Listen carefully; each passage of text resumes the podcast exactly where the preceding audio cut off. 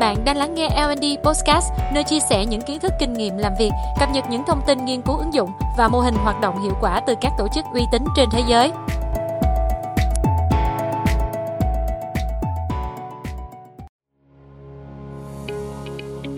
Chào mừng bạn đã trở lại với L&D Podcast.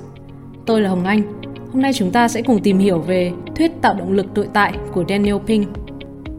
Các lý thuyết truyền thống về tạo động lực thường tập trung vào câu chuyện cây gậy và củ cà rốt, phần thưởng cho những người đạt thành tích tốt và xử lý những sai phạm.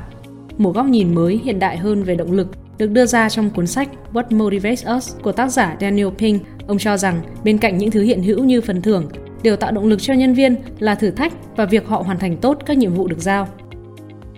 Động lực 2.0 Pink cho rằng động lực nguyên thủy của con người nhìn từ góc độ cơ bản nhất là nỗ lực để tồn tại.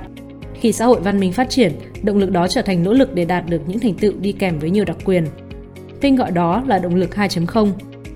Cách thức tạo động lực này được áp dụng tại hầu hết các tổ chức. Đây được cho là cách để tăng năng suất, thúc đẩy nhân viên xuất sắc và ngăn chặn những điều tiêu cực xảy ra trong tổ chức. Theo ông, nguồn tạo động lực cho con người trong xã hội hiện đại phức tạp hơn chỉ là những phần thưởng từ bên ngoài. Ông liệt kê những nguyên nhân vì sao phương thức tạo động lực này không phải lúc nào cũng hiệu quả tại nơi làm việc. 1 cơ chế khen thưởng có thể dập tắt động lực nội tại. Phần thưởng là động lực từ bên ngoài, làm cho người ta có cảm giác là mình phải làm hơn là mình muốn làm. Việc trao thưởng có lợi trong ngắn hạn, nhưng về dài hạn, động lực nội tại của nhân viên sẽ giảm xuống vì họ mong chờ những phần thưởng lớn hơn cho nhiệm vụ tương tự. 2. Cơ chế khen thưởng làm giảm sự sáng tạo, vì nhân viên có xu hướng thực hiện công việc thật nhanh, ít khi đi kèm với sự sáng tạo. 3 cơ chế khen thưởng có thể lấn át hành vi tốt vì nhân viên sẽ hành động dựa trên phần thưởng thay vì niềm tin của họ về giá trị thật sự của công việc đó. 4. Cơ chế khen thưởng khuyến khích gian lận và hành vi vi phạm đạo đức nghề nghiệp. Phần thưởng có thể hấp dẫn đến mức người ta cố gắng hoàn thành nhiệm vụ bằng mọi giá, trong đó bao gồm cả những hành vi vi phạm đạo đức, quy định và dẫn đến ảnh hưởng dài hạn cho tổ chức. 5. Cơ chế khen thưởng có thể gây nghiện. Chỉ bằng cách tăng phần thưởng, tổ chức mới có thể duy trì cùng một mức động lực Tuy nhiên, điều này không phải lúc nào cũng khả thi về mặt tài chính cho doanh nghiệp. 6. Cơ chế khen thưởng củng cố tư duy ngắn hạn. Khi phần thưởng trở thành động lực chính, nhân viên sẽ tập trung vào lợi ích cá nhân ngắn hạn thay vì nghĩ đến tác động dài hạn đối với tổ chức.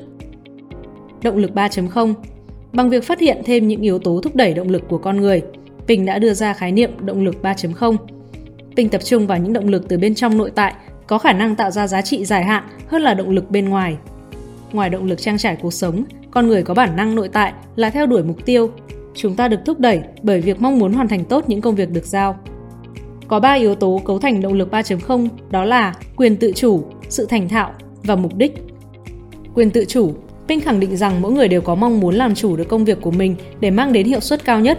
Để thúc đẩy tối đa động lực cho nhân viên, quản lý có thể cung cấp nhiều lựa chọn về việc cần làm và khi nào nên làm.